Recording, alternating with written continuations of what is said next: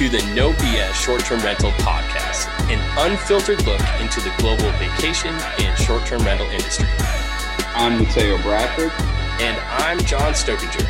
And this is our podcast. We bring the right people to the table at the right time, giving you an inside view and take on the short term rental industry like no other podcast can. Episode 21, Teo. Good morning. Good morning. How are you? Uh, Oh, you know, fantastic. How are you? I'm good, man. I so mm-hmm. peace, love, and coffee mug today. So those that are watching on YouTube have seen that. Those that are just listening, um, you know, don't know that, but you know, if those that are listening, the, the interesting thing is like the first time when we get on these Zooms um, to go ahead and record these, you know, Mateo's always like not showing his camera, right? And it, and he has to put his face on. He says he has to get his, you know, maybe I'm oversharing here, but you know, then then when he finally feels ready, he turns the camera on, and when, when we can all see his beautiful face. Um, mm-hmm. So, you know, we're blessed to have you here. Well, you know, it's it's the time in the makeup chair, right? Like in the mornings. So, you know, I got to make sure that all of our YouTube viewers and, and people who are actually watching our video, you know, kind of get what they're paying for. So, you know. Well, you know, and, and some of us need more time than others. Is that what you're saying? Well, I mean, I don't know if you can tell, man, but this this this perm and you know this this this takes a lot of work to get on. So like a lot of I see that. That's why I wear the hat too. I, know, I like I can't do hair. I can't do hair and makeup. So it's like either makeup or hair. It's like one or the other, and yeah, I just gotta get it done. Um. we digress. Oh man, episode 21. See, now we started no bullshit with some bullshit. That's uh that's the best way to go. Uh hype this week. Uh I get we got an awesome guest this week. Yeah, I'm excited. Excited. I I mean truly um this is this is exciting for me because I don't know her. And I'm excited to get to know her a little bit more. We've been talking full bullshitting for 10 minutes um, previous to recording here. And I'm super excited about mm-hmm. this episode.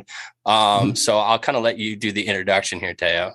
Well, you know, we, you know, we, we've, you know, we like to walk it like we talk it here, right? At the end of the day, and, you know, we, you know, having a podcast is great because you get to interview interesting people, right? A lot of people we know, right?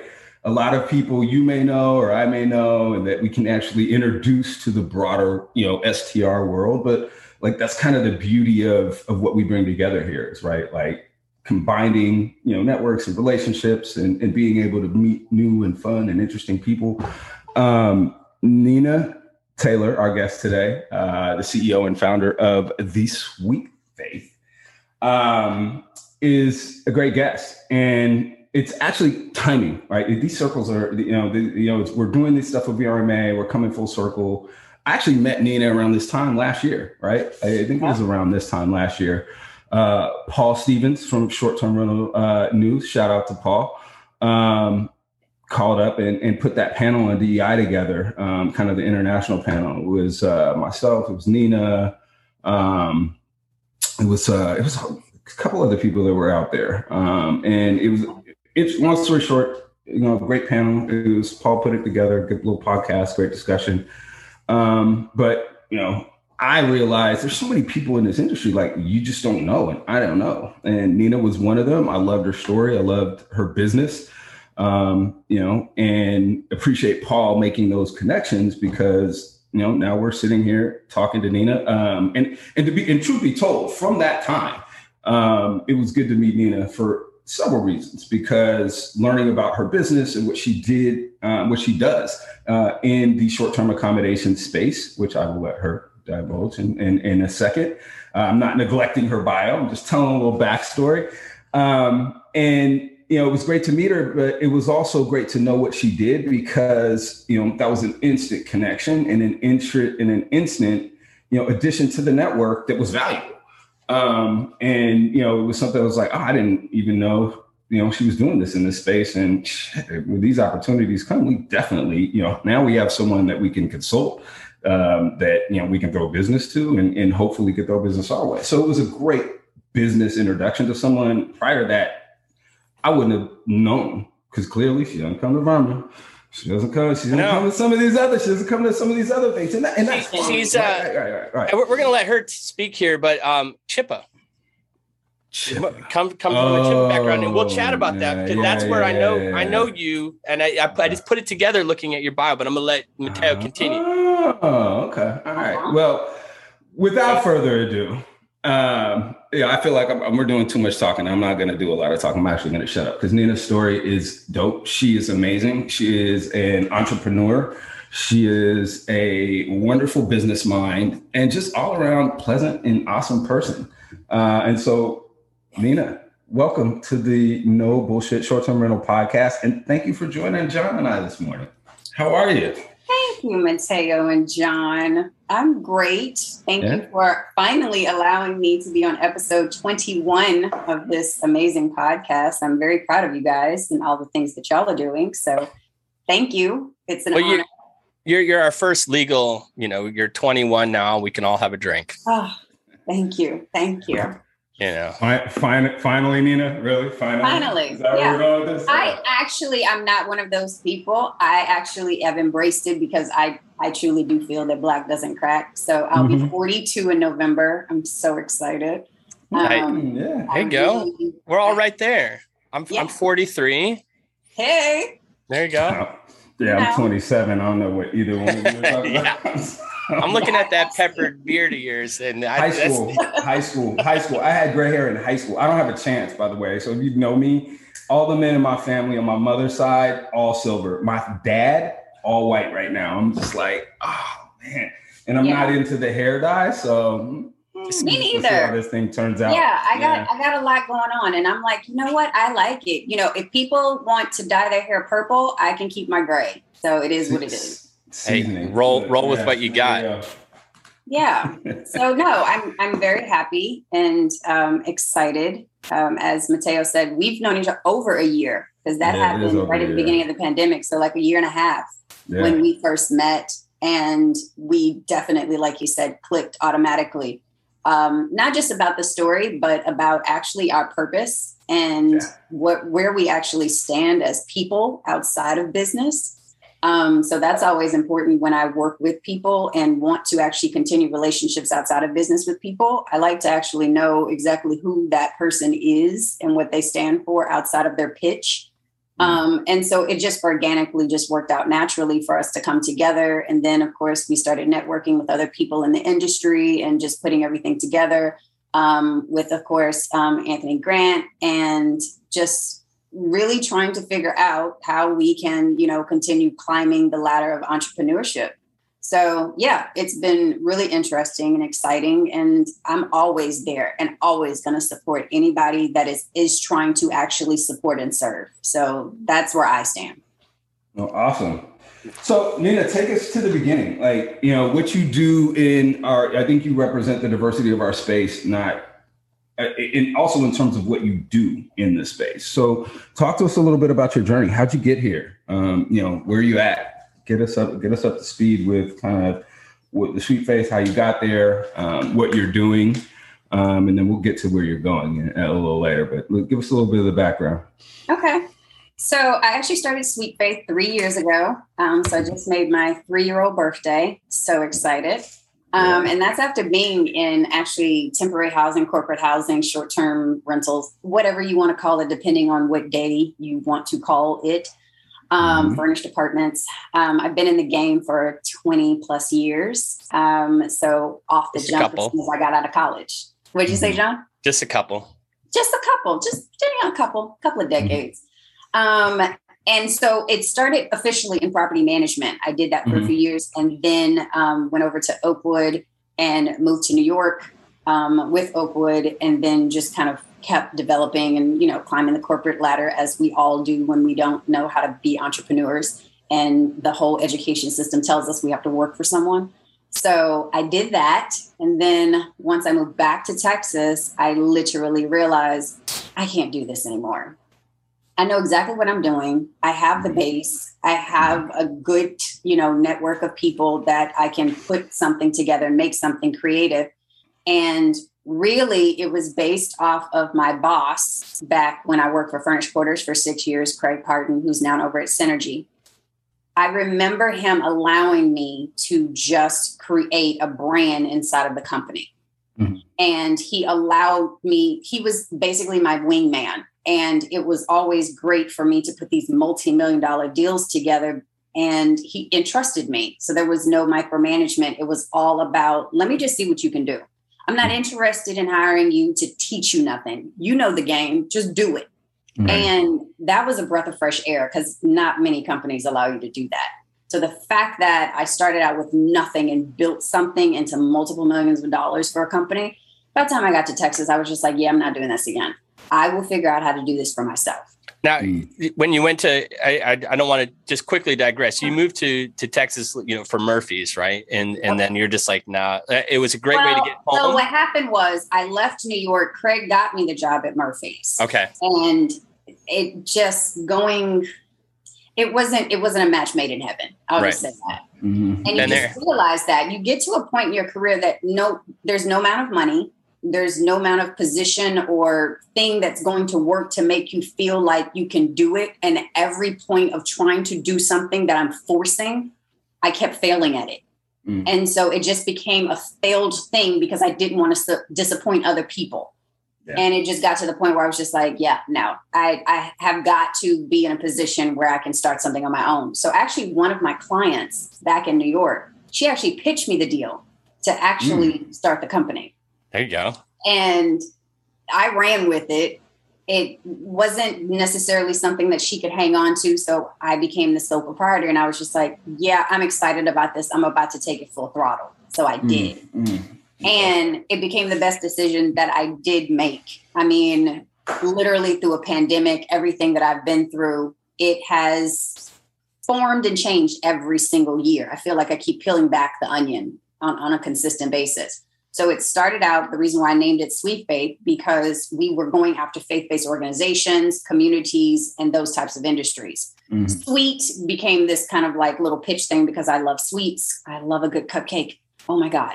So I was like, also, but suites, you know, in hotels, they're they're small little apartments. Right. So it became Suite Faith. Mm-hmm. And so that's how I technically started for the, like the first six to eight months. Mm-hmm. Then my clients from New York were like, where are you at? Why? I don't care that you're in Texas. Can you still help me? And I was mm-hmm. like, oh, I have a market that's asking for me to still help them. So I was like, heck yeah. And I'm going to make probably triple than what I could make in Texas. Yes, I am. I'm going to help you.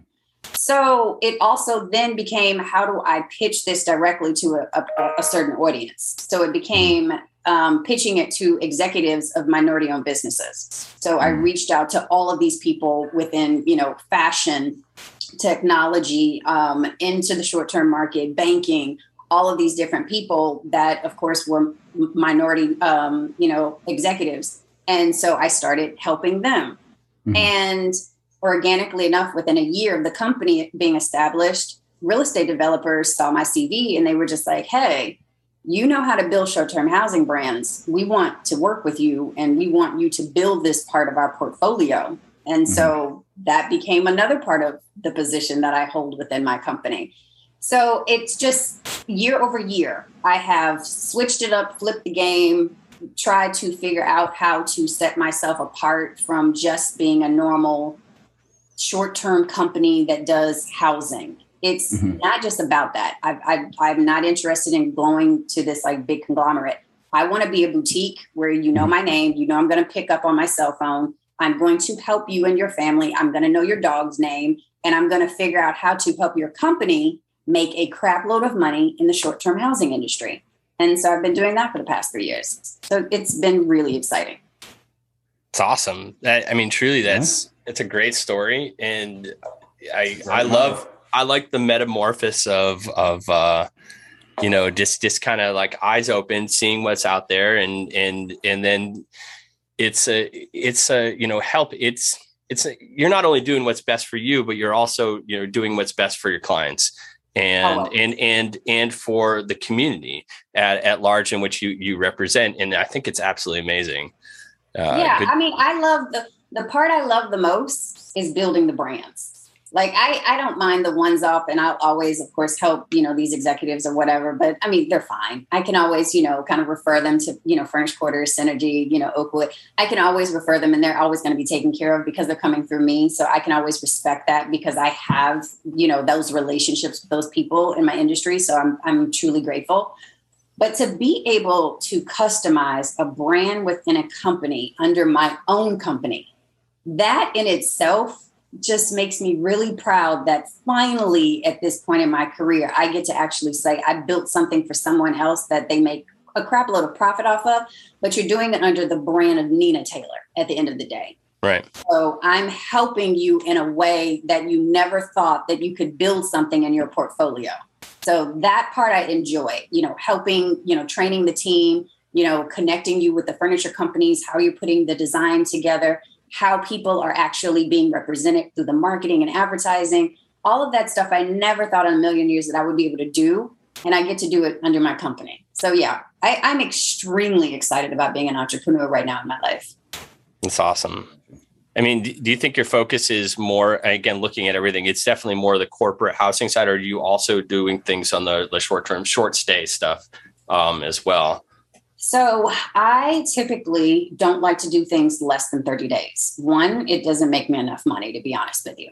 So I always, I mean, hey, you got to follow the money at the end of the day.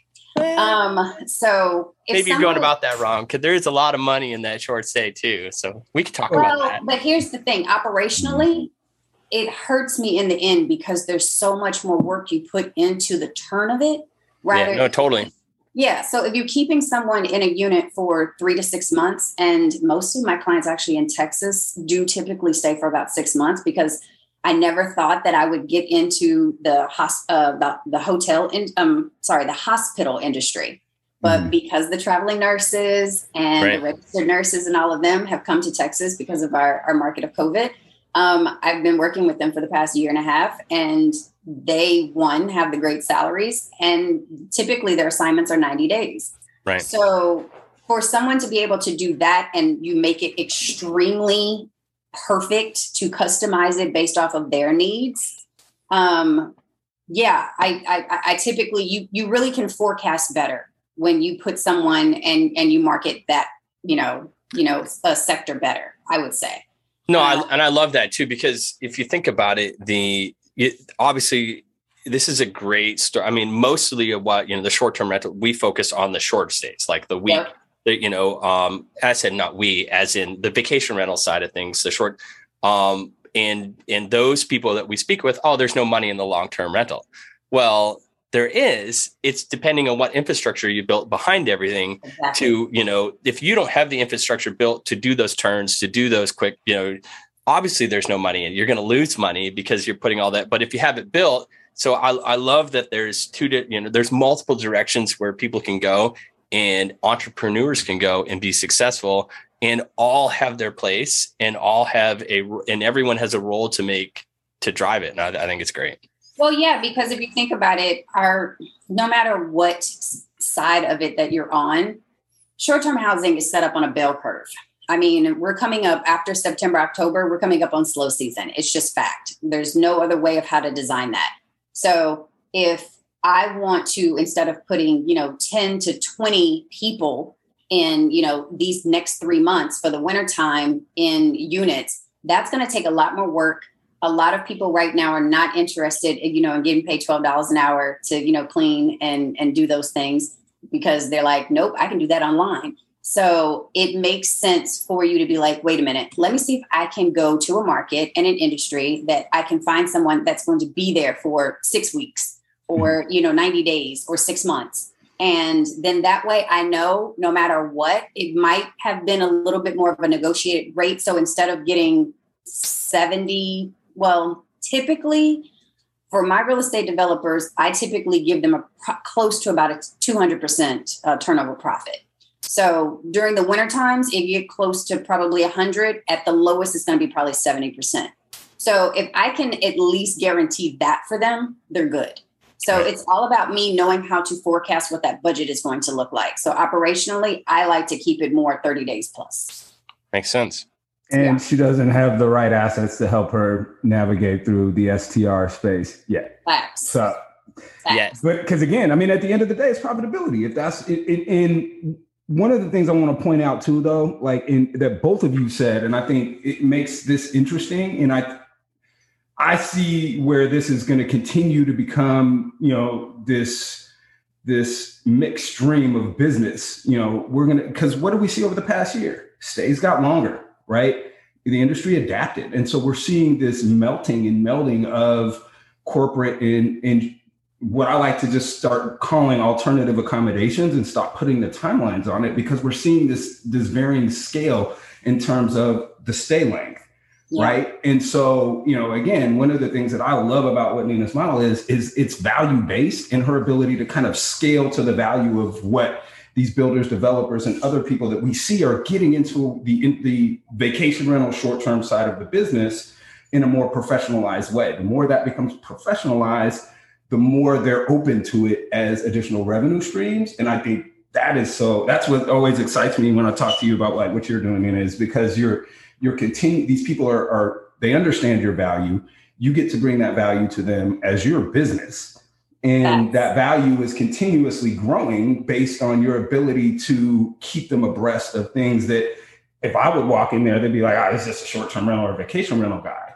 But you with your experience and having the background of coming from a world that they're at least mildly familiar with is, is a testament to your success because it's hard to again it's hard to teach old dogs new tricks and it's hard to teach you know old business leaders new innovations for their business that are going to actually get them to where they need to go. So kudos. It's it's incredibly hard. Um, but I'm excited, you know, that that you're leading the way. And I think this is even for the business in, in broader terms, there's so much room, more room for expansion oh, in this space. Yeah. And you know, we're looking at markets like, you know, even here in Atlanta, where there's just an oversupply of, of multifamily inventory that's just sitting. And again, you know, hey, everyone's afraid of you know the the, the short-term rental horror stories but you know on the other side of that it's like the iceberg right?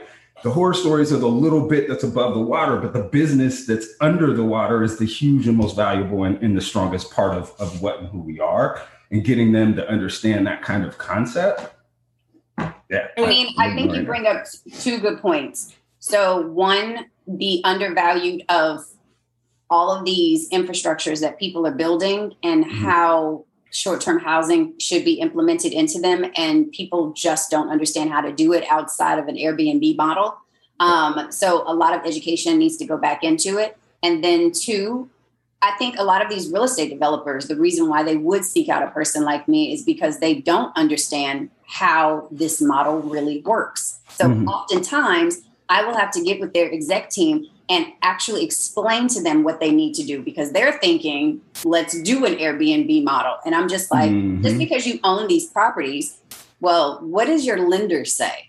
So, like one lender I have in Texas, they are not interested in doing a short term housing model at all. So, to right. get around the loopholes of that, you know, lender's agreement, we then decided the minimum stay is 90 days. So, who do I go mm-hmm. market?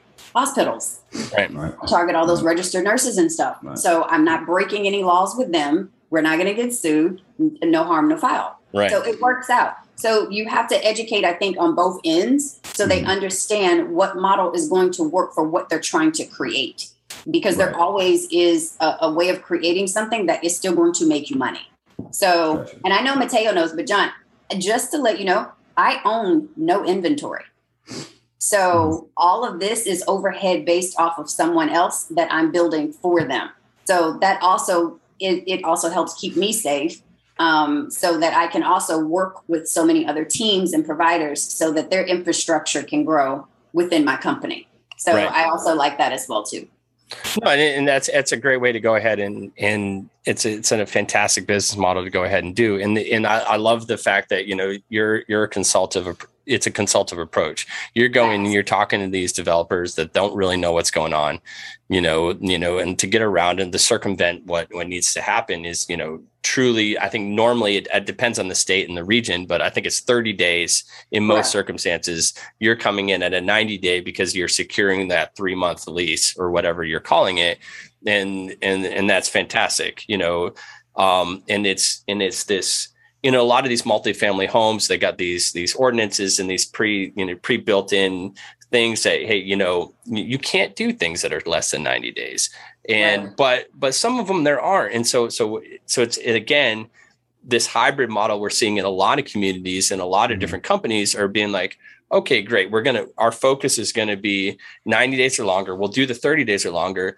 But on these in these three developments that we work with you know what? We're going to go ahead because we've built this relationship with so and so we've gone ahead and done this we're going to go ahead and try out. And i don't i hate using the airbnb model and if those are watching see i'm using air quotes. This airbnb again is like kleenex for facial you know for tissues. Um, it's it's just it is it's a brand you know? The short-term right. rental model you know the the yeah. the week or less model can be done with the right infrastructure and it can be profitable. And again back to Mateo's it's all about profitability and what risk you and you as a as a company as an entrepreneur are willing to take on. And the the interesting fact is the the biggest difference is professionally managed. Is like is this professionally managed? Then there is no risk. Is it just you know of course there's always a risk to yeah. just normal things i don't want to let me re, retract that you know there is always a risk but there's a risk in long-term rentals as well you know but the difference is professionally home. managed mm-hmm. yeah yeah there there's going to be some contracts some rules and regulations some protocols some certifications that are going to be already dealt with so when you get there, no matter who you put in there, whether it's a you know a CEO of a company or you're just putting someone there for the weekend, they feel comfortable enough to know that not only are their needs taken care of, but they've professionally been situated so that there are no hiccups that right. could go wrong if, say, it was a private owner who just is trying to rent it out and make money. Well, let's, so, let's, let's flip it to the other quality. side too, and let's look at not just the the renter, or the company that's renting it, but let's look at the owner of the property uh, or the development or the developers or whoever, whatever, you know, there needs to be a, you know, they need to feel comfortable in in in renting however you're renting it out for them that that is being taken care of in a in a professional that's way. where the, that's where my training comes in so right. when a developer reaches out to me and, and, and says that they want to take a percentage, because normal times um, when it comes to short term housing, you can only take 20% of a property. And well, at the max is 20%. And they say they want to flip it into short term housing. The first thing I start doing is seeing exactly where their, t- uh, where their team understands the market and what they actually know about this industry. So going in and training them because they're going to think I have like, you know, four eyes and two and like 16 nipples. So I go in there and let them know that not only is this profitable, but let me show you how it's not going to, you're not going to take on an extra job because, because right. of what I'm doing, because they still have to interact with my guests. And that's the one thing right. that is very different from say if you third partied out your your apartments and you know let someone else furnish it and put it all together then they still have to go through that team. No, when I work with these developers, I'm sitting with the on-site leasing manager. I'm sitting with her team. I'm sitting with maintenance. We're going through checklists. We're actually going through the procedures. Who does what? Who gets certified? Mm-hmm. Everything is keyless because I can't stand keys. Yeah. Um, all of these proper protocols and procedures are being put in place beforehand. Right. The proof is in the pudding once I start showing them the forecast of the financials. Right. Because mm-hmm. they always will think that I'm like literally an alien until all of a sudden, six months later, they start getting their numbers in. They're just like, oh, damn, Nina knew what she was talking about. Right. Oh, Oh, yeah. she did have that shit covered. Right.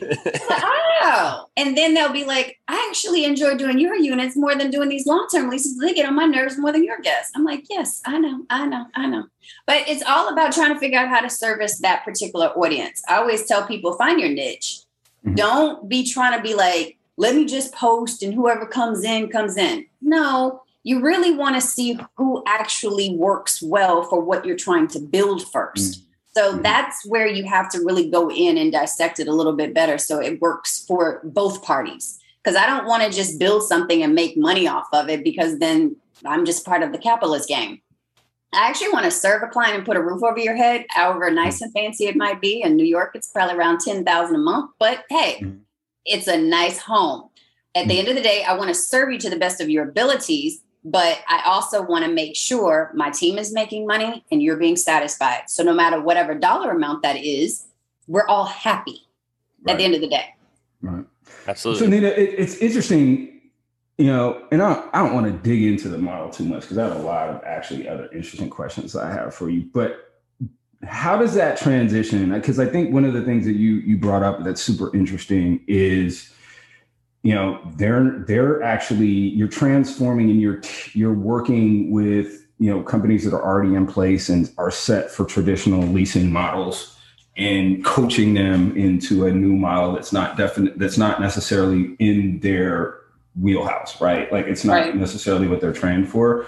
Um, how hands-on is that? Like you know how in depth is your training on in, in terms of preparing your teams to be able to handle this? Because you know I can imagine, and they're not even getting into like the shorter term stays, right? Like having to deal with with that, because I think that's part of the problem too, right? Is you know, it, it's not that they don't want to have these stays; they they they don't know how to handle those stays, Correct. right? And it's a completely different management ask and a different management skill set, right? So you know, how often, and, and, again, like how do you how do you handle that? Like, and do you get pushback and you know how do the teams on the ground feel about like you know what you're doing within that space because that's a whole that's a job in and of itself. they're itself. like literally seriously the leasing teams they would just be like oh my god who is this chick and I, and chick is a nice word um, when I come through that door because they're just like no we don't need this we're fine you know we're we're at 95 percent we don't need to be trying to figure out how to make more money. We're good. You know, you can keep it moving you know, especially, you know, down south. Texas, I mean, New York, I feel is a little bit more open, of course, because that's just been the model for so long. Texas, right. how to include it outside of a third party and directly into your services is another thing. So, yes, there's a lot of smiles, there's a lot of wooing, there's a lot of free lunches. There is a lot of, I'm going to need you to listen to me because I'm not going anywhere Mm-hmm. I'm going to tell you why, and I'm going to tell you exactly how this is going to be a benefit to you. And again, it takes it takes a few weeks of training for them to actually understand the model because again, when they think short term and temporary, they're thinking, "Oh my God, this is going to be turned into a hotel. We're going to get complaints. There's going to be parties. They're going to like they're already thinking the worst." And well, they're thinking Airbnb again. I mean, again, again, that short term, like, and, and very, very, again, let, let, us put this out there for the mm. audience. Like, Nina, when Nina says short term, she means one month, two month, three months, four months. When we, as in the vacation rental side, say short term, we mean three, four days a week. Yeah, so no. like so short term, depending on which, you know, and and that's where the education needs to come in for everybody is that there's different definitions depending on if you're a corporate housing model, if you're or you're a vacation rental model uh, to the same word. Um, and like so I'm it's interesting. a conference of people. It's not going to be like these huge groups or anything like that. It is going to be literally one client based off of one company, their stay, their stay alone. In that stay, now let's go to the next one. Right. Get those pre-leased. Um, so yes, I think that yeah, when someone comes in and um, the real estate developers, because oftentimes they'll keep using that Airbnb word and that you know like the temporary terms and you know short term, it keeps scaring them. You know, because in property management, no, they're not interested in our industry at all. They want to do property management. They want, you know, someone there for a year, put everything together, get their, you know, uh, you know, checklist done, and they're done with this, no, there is hospitality all over it. So the mm-hmm. hospitality mm-hmm. part is a huge piece. I would say it's about 80% of it. 20% is just the paperwork and getting people in. 80% of it is how you put it together in order to grow a brand. So I'm not interested in churning people in and out like cattle. I want to develop things within the brand that actually there are certain industries and certain companies that seek it because it's actually based off of their needs. So mm-hmm. I, there, there's a, there's tons of education that I have to teach on site, and then again, once people start months later seeing exactly how much money I've made them and how easy it can be once it's set up. So, and also, I'm extremely hands on. So when I start a new com- uh, start a new project at a, you know a development, I go to the site, I check everything out. I have those communications face to face and relationships because that's the type of person that I am. I'm just I'm, I'm a Southern Belle, so I like to engage. I like to make sure because you know how people are on email and text and phone calls and stuff they'll they'll talk to you all kinds of ways you want. You get up in their face, and all of a sudden they're like, "Oh, hi, how are you?" Nene, I don't know. I don't. I can't really see you being like you know feisty. And th- there's a lot of facetiousness in exactly what I just said. So you know those that are you know. I won't say that I'm feisty, but I will say because I've gotten to a certain age, I mean, I'm, I have a level of expectancy of exactly, I know what I want and I know what I'm capable of, and I know what people deserve because I've not only just been in the industry for 20 plus years, but I've also stayed in corporate housing for 20 plus years. So I know what that should look like on a hospitality right. level. So I, I, I'm, I know that respect is earned. It is not mm-hmm. just supposed to be supported just because you walked into the room. So I will mm-hmm. earn your respect. But at the end of the day, if you mess with me, you might, you know, oh, blowback. Right, so, right. oh shit. well, so Nina, like that brings up a good point. And so, you know, I think we've established there's a. I, I think you're in a market that's only going to grow. I think it's going to change. I think, you know, it's interesting. We had a guest on last week, our, our good friend and, and kind of industry savant, Simon Lehmann, who's been in the business for a long time as well. Um, and one of the things he mentioned was the lack of a solid brand within the STR space because you know mm. what we see today is you know when I look at when I think of the timeline of, the, of our industry starting with you know the first person who rented a hut you know with wherever they were and the first short-term rental ever like we know that wasn't a house but it was whatever accommodation was out there and you know couch surfing yeah, whatever that is. Yeah. It's probably a barter thing. Like, hey man, I'm going to hunt. You need a place to stay. I'm going to stay in my in my house while I, while I'm out hunting. Whatever, whatever the true beginning of our industry, you know, was, is changed vastly, even within the past, you know,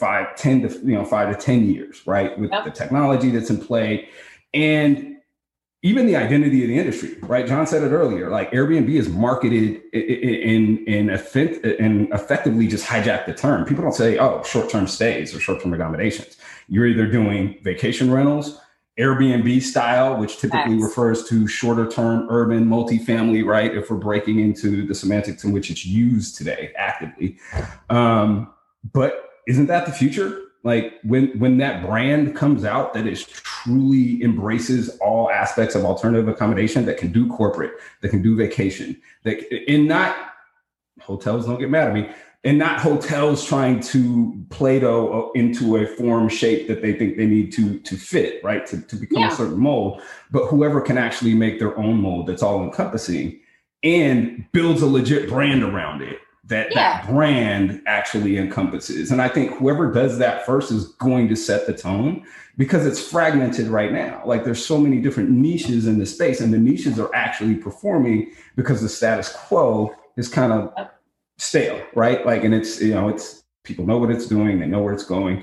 You know, now what's the new changes? Well, travel pa- patterns have changed, not yep. just for leisure, but also for business, right? And as Nina knows, her business is booming. Why? Because business travel has changed. The dependency on hotels for business travel has changed, right? And so, you know, what's the industry going to do? Are we going to sit back and fight and say, well, you know, that's urban, or hey, you know, that's a different type of short term, or are we going to come together and really embrace, hey, short term hospitality is all of this, right? And whoever can service that well, yeah, is going to lead the pack because we go through this shit all the time.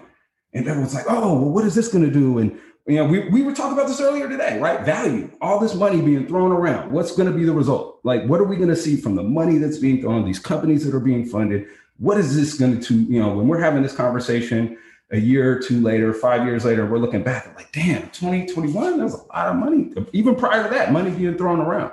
What is the result? Yeah. Right? Like, what are we going to be at? What are we going to say? Like, hey, this is, these are the major events that impact change within our industry. Facts. And and what is that going to be? I think it's super interesting. I, I I don't know, but I do know that you know the more these things continue to grow together, the more we're going to see these hybrids popping up. And I believe that that's where that new brand is going to come out of. And so, Nina, like, it's interesting. I'm I'm hundred and ten percent excited for those. Mm-hmm. I think that it is overdue and it is time. And the pandemic has shown that we need this value piece. Yeah. Um, oftentimes, I think people have just been hiding behind their desk because they're just afraid to actually expose themselves of what they could be capable of. Mm-hmm. In this industry, especially as an entrepreneur, you don't get that opportunity. You have to expose yourself. And mm-hmm. if you don't, it's going to be a short, very farewell lived for you. Um, the great thing about being in this industry still now as an entrepreneur is that I get to be Nina in a complete totality way that I couldn't before. Right. And that makes me feel good for the people that have been in my career since, you know, 10, 15 years ago to now.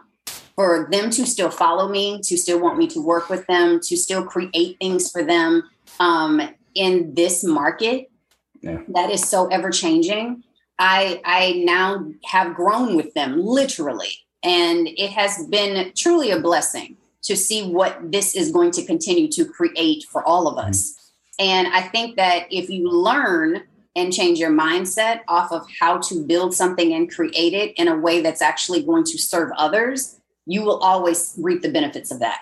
So stop thinking about yourself, focus on how you can serve a group of people or an audience of people and then how you can maintain that so that it grows into the actual brand that it's supposed to be. I think that that is something that I'm extremely excited and looking forward to in our industry because like John mentioned, you know, doing these, you know, weekend stays or conference stays, you know, for like a week or two or whatever, if that actually works for your model in that city that performs well based off of that model, um, I could see that in, you know, Scottsdale and Vegas and, you know, LA. Um, those things do work. And mm-hmm. in some parts of Texas, that also still works. Like Austin. San Antonio, Austin. Um, these are these are places where it's going to reap the benefits of that. Right. But Having that flexibility. Exactly. But when you have the market where it's so hotel based, like a New York, um, like a Dallas, and you're looking at how people are building their corporate office infrastructure, of course, longer terms are going to make more sense. But right. also think about it. I never thought in a million years that Airbnb would actually put promotion towards seniors and baby right. boomers. And mm-hmm. now look at how they're, you know, growing and popping up, you know, services to them and marketing to them. Um, because now they're becoming nomads. They're not interested in just sitting at home and being empty nesters you know, they're in RVs and they're on the road and, you know, they're doing things and they're just like, I ain't dead. I'm about to sit right. on. Well, they're the, they're the, boomers now that, you know, you got to think yeah. about it. Everything's kind of changed. Um, yeah. Well, even in quarantine, right? Like, also, they don't want to stay in their space. They they right. can still move. Exactly. Like, they want to go somewhere, but they're, an Airbnb is pushing longer stays. Yeah, like exactly. two hosts and managers as a hey, you know, it's an additional revenue stream. So we're seeing that.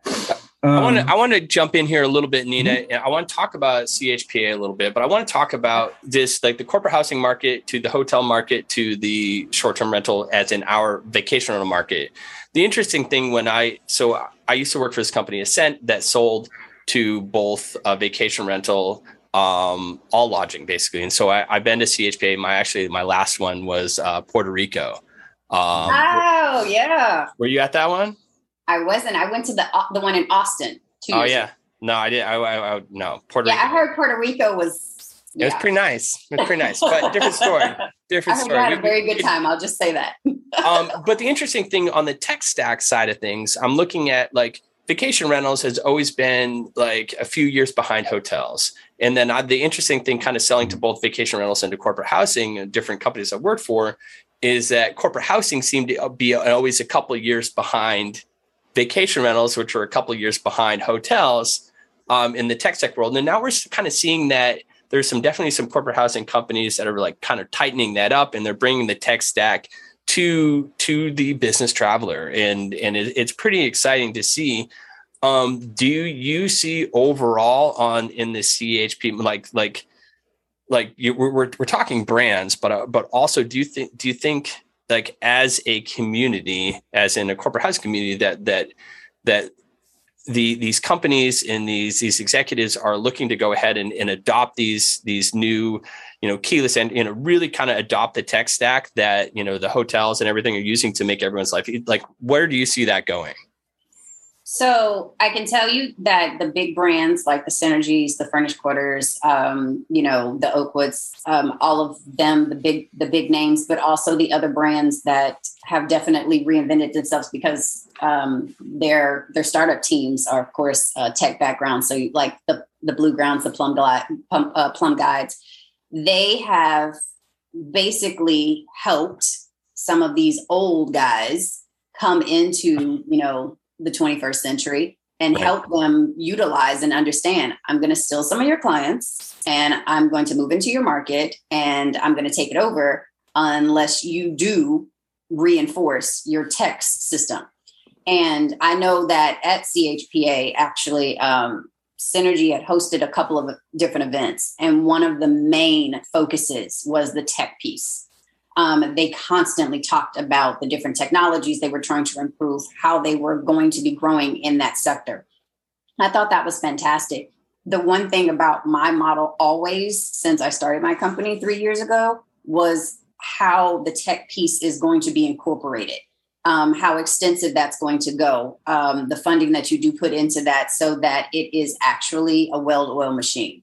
Right. That has to vitally continue to gain momentum and grow effortlessly, just like any other industry, the cars and everything else you see in homes and solar energy and all of that. In order to maintain your business to where we're going and, and shifting has to evolve, you will have to see that. And it, it just can't be keyless entry. Right. It has to be how you use your phone and how everything is activated. It has to be how you to be able to call someone and automatically get them on FaceTime. It has to be how you move and improve things. Your welcome packet that they're not going to read on the coffee table, you have to incorporate that into a 30 second video. You have to make sure that these are sectors of technology that people experience in a way that they feel like they can trust you. So it's not about evolving so that it looks good, but the trust and hospitality piece has to stick out. So that's what matters the most. I think who's ever extremely successful in that are going, you're going to really see them take off in the next few years for sure. Right. And, and, and, and circumventing that and bringing that in with the brand. And they have to. It's just, it, it makes so much sense. Great answer. So Nina, um, clearly I think your, your professional acumen and, and, and knowledge of the space comes through. Um, I want to talk a little bit about your journey. Um, as for those who can't and aren't watching us live, uh, Nina is an African American woman. Um, you know, we, we're getting good with the, you know, being sure that we can identify people. So we identify you wrong, let us know. We want to definitely make sure people are represented appropriately. But for those who aren't watching, you know, John and I frequently talk about diversity and inclusion in our space. You and I met on a panel uh, around diversity and inclusion. And, you know, a big thing for us is continuing this conversation, um, you know, driven by the actions um, that we do. And so, you know, one of the things I, you know, that I want to talk about too is, you know, John and I are always focused. Hey, you know, we don't having a, even on the show like we're getting on ourselves like hey man like we got to mix this up and make sure that we're really being representative. Like it's it's a conscious action for us um and we know that that's not normal for for the industry and and as someone who spent 20 years in, in a facet of real estate which is male dominated um, and and and not very diverse at, at, at the executive level talk to us a little bit about your experience about that. And you know how's that journey been for you? And you know what advice do you have for others who may be listening and be inspired by your story to you know uh, you know young women out there who who want to be you know ceos and founders and, and entrepreneurs? You know what, yeah. what can you share about your journey that number one would encourage them to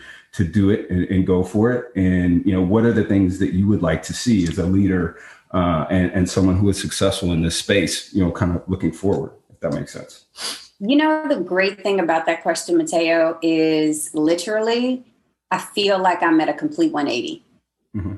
I started out, you know, this Southern Black woman not knowing exactly. I knew I wanted to be in the industry. I knew, you know, what I really wanted to do. I've always, literally in fourth grade, I wrote on this purple and pink, purple and pink heart what I wanted to do because they said, "What do you want to do when you grow up?" Which I hate that whole cliche question. Um, uh, Michelle Obama talks about that, that in Becoming. I think that that was a fantastic way of explaining it because it's awful. You can be a whole bunch of different things. You don't have to be one thing. Yep. But I wrote in there, I want to find people homes and make them happy. This is always the industry I've always wanted to be in. I just never wanted to be a real estate agent or broker because right. people right. can be whoa whoa. Did you put that in a trapper keeper? I mean, I just I, I just can't. Um, but I will say, mm-hmm. starting out um 2001, um, that was Glass Ceiling Central. Mm-hmm. And it wasn't based off of men, it was actually based off of women, and particularly white women. Not really wanting to see me grow and succeed, wanting me to stay in my place, do your job, or you get fired. It's very simple. So, not having the autonomy to be myself, thinking that, of course, my skin tone wasn't good, not good enough, um, of course, hair permed, never natural ever, but you mm-hmm. know, 180. Um, so it wasn't necessarily the men in the industry that actually made me feel less than. It was mostly the women. Interesting. Um, about time I even got to New York, I also felt that. Um, the great, the interesting thing, John, however, about women, I'm, I'm noticing in all different sectors, is that we always are we are we are like fighting against each other all the time. Mm-hmm. And for unnecessary BS. Because at the end of the day, if I can see, you know, my girl over here trying to grow and and thrive, well, that's going to help me, and she's going to help, you know, keep that door open, so maybe I can get through that door, and vice versa. So that was never the mindset. It was always competition, competition, competition. Stay in your lane if I don't like what you're doing, I'm going to make sure I find a way to get you fired. Like, period. Right. It was that ruthless as women in corporate America. I, I still see that in so many different industries. Um, and that, yeah. So I will. Yeah, say, we. I mean, we can go on a whole like we could go yeah. a whole other podcast yeah. on that. We like, do a whole you know, rabbit hole conversation. Are we? Is this women's lib? You know, what is? Where are we going? But we won't. We won't go. there. Let's continue with we your conversation next podcast. Next podcast. Right, Don't have me on because I might go too Nina on you. No, but. that's good. That's what we want. That's it's the no bullshit. Right. We're, drive, we're gonna drive, have you drive down to San Antonio and do a live. Okay. Yeah. Now y'all having me convinced. Okay. Let me let me let me see what I can do in October. I'll keep. You. I'm gonna apply that pressure. Yep. Right. Two weeks. I'll keep you posted. Keep you posted.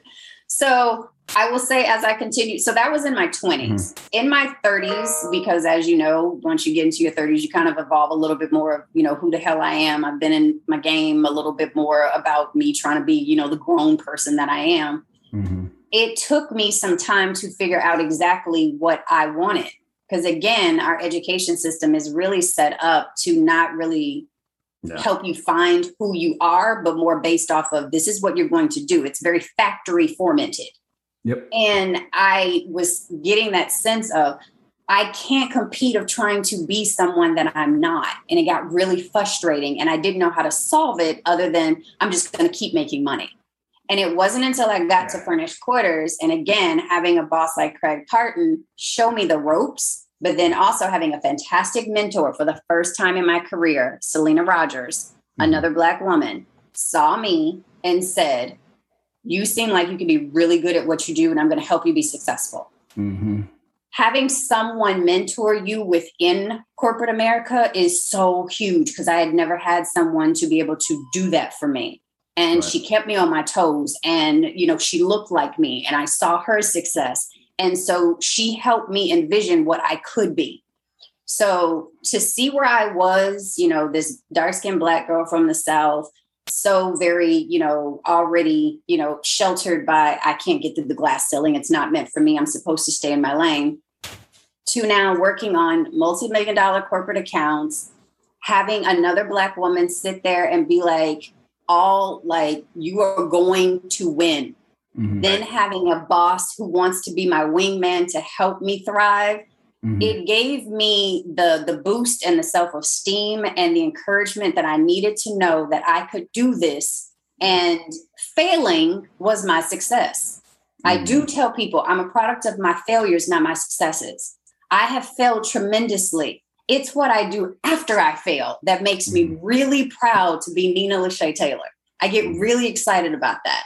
I, so I want to kind of jump in though and say, you know, yeah, you're a product of your failures, but I mean, uh, proof isn't. You t- we're talking about pudding earlier. I mean, you're also a product of your success now. Like you got to, you have yeah. to also give yourself that. You can't just. I do. I give myself credit. I love that. But you know what I don't actually like so much, John, is people always talking about their successes and never really describing what it was like before they got to it.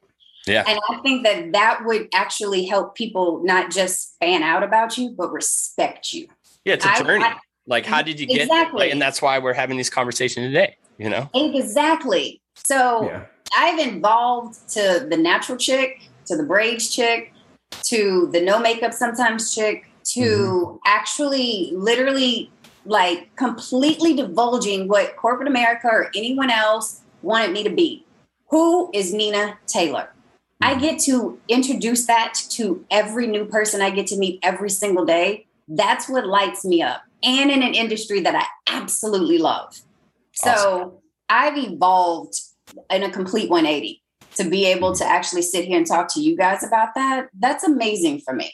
I, I love that this gets to be a part of my day and not just sitting at a cubicle answering phone calls, going through leads, and you know, really trying to figure out how to struggle through that life. No, I get to build my own life. But the thing about that is every single day I have to employ myself every single day. Right. Yep. And I, I, think you bring a good point, Nina. You know, and one of the things that we love about people telling their stories is you get the full story, right? Like, you know, you get to understand that it wasn't just, hey, you know, too often we see the mountaintop and don't see the journey to the top and so yeah. people just they just they we we fetishize almost you know the, the success without the real work that it that it takes to to get there and we we work in these cultures that promote individualism and promote you know success at all costs and you know we're actively working to change these things but those changes come through you're dealing with those and, and failing and hitting a ceiling and but i think the point that that you really and I really want to dig in because I don't want people to gloss over it is it, it's you know two people too often focus on the failure, judge that, and leave it there.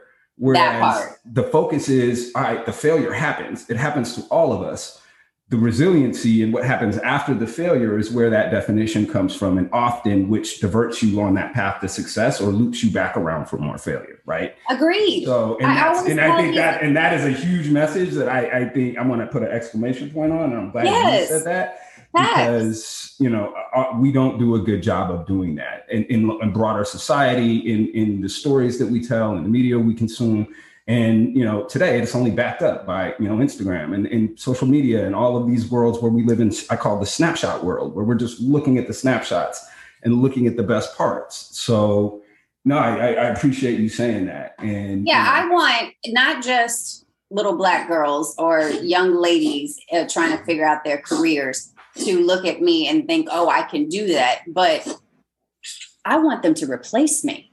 You know, mm-hmm. don't just be right. looking at me like, oh, yeah, that's the step. No, no, no. Look at me, study me, figure that out, and then figure out, okay, how am I about to take that? And that's a run with that when she sits her butt down and retire. Like it's empowerment. It's it's, it's empowerment. It's and it, and it's in every every like like it's it's for the black woman it's for the black male it's for everybody um Facts. every ethnic background every it like truly everyone needs to have the same opportunities to go ahead and take them from where they are to where they their potential to see their potential. Yeah. and there's so many different things in our establishment in in the greater society that is um, the society that that keeps everyone down. And and every person from every background is going to run into that ceiling and be like oh shit I'm yeah. like, there's no, there's no way around this until you fail, until you figure it out, until you see your full potential. And I, I absolutely love this story. I love the, the empowerment to everybody. And it's, uh, kudos you to you. Constantly re-educate yourself on a consistent basis because what you've learned is going to be completely different from what you have to grow into. Yeah. So the product of how you decide to take the realm of doing that, not waiting for someone to tell you, not waiting for someone to actually do the education for you, because it will never work if you're waiting for Superman. You have to be your mm-hmm. superwoman, your superman, and you have to execute it. You have to do the work. There is no loopholes, no work around it unless you're part of the 1.001%. Then you you got you, you get your John from, from, Yellowstone, you know, then, then you can work that out. But if you're not John from Yellowstone, no, you cannot no. be Kayce. Sorry, unfortunately. yeah, um, shout out to Yellowstone if those are watching it.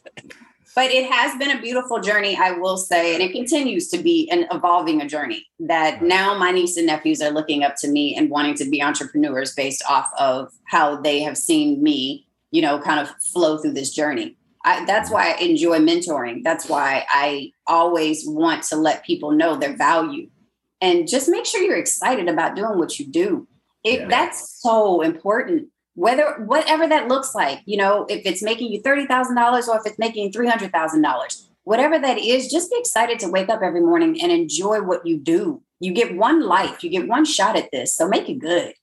Have fun with it. Yeah, yeah. more.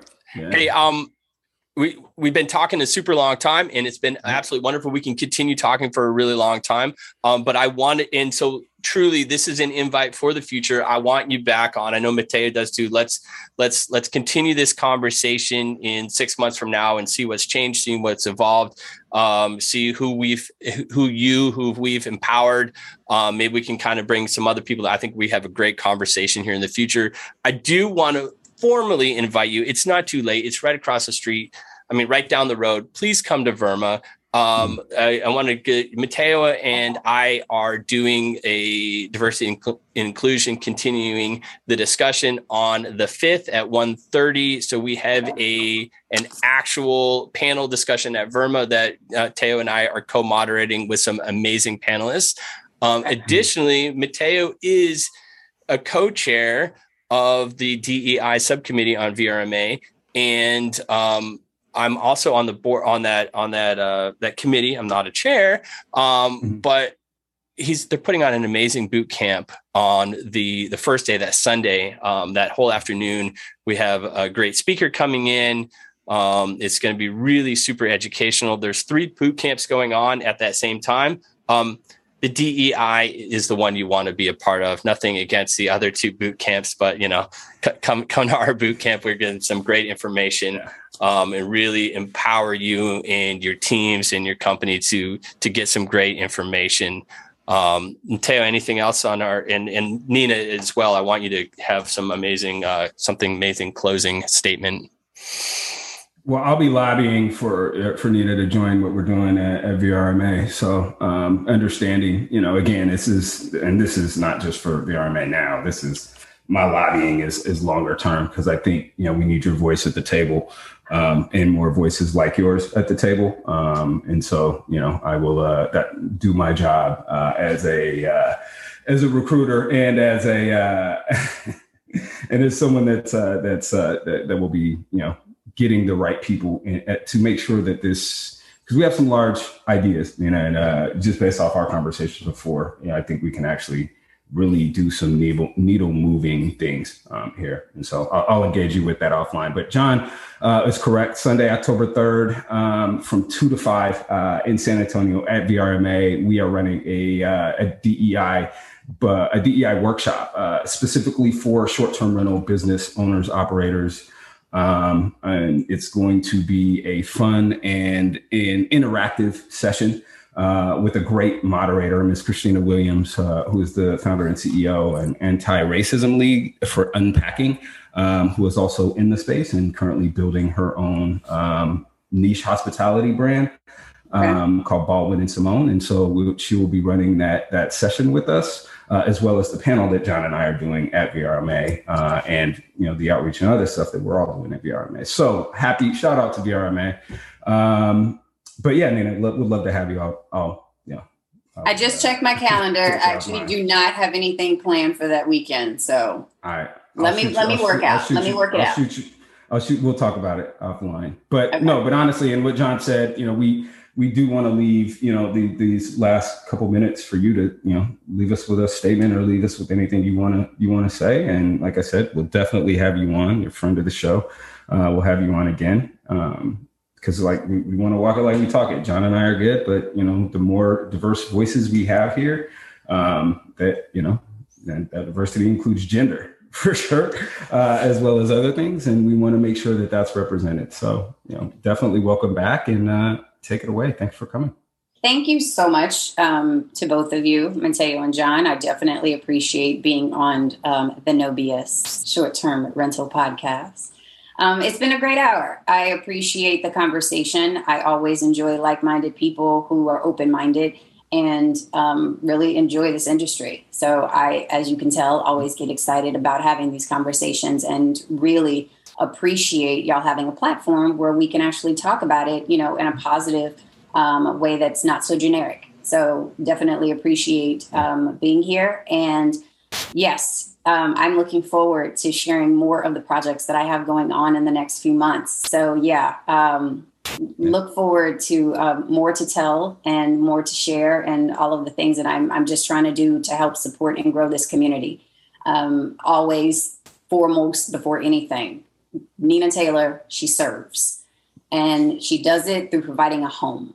So, above all, that's what I enjoy doing. That's what I love. So, anyone out there interested in wanting to figure out how to actually do that, I'm always open of helping and communicating that in any way that I possibly can so that people can thrive in their own right. So thank you.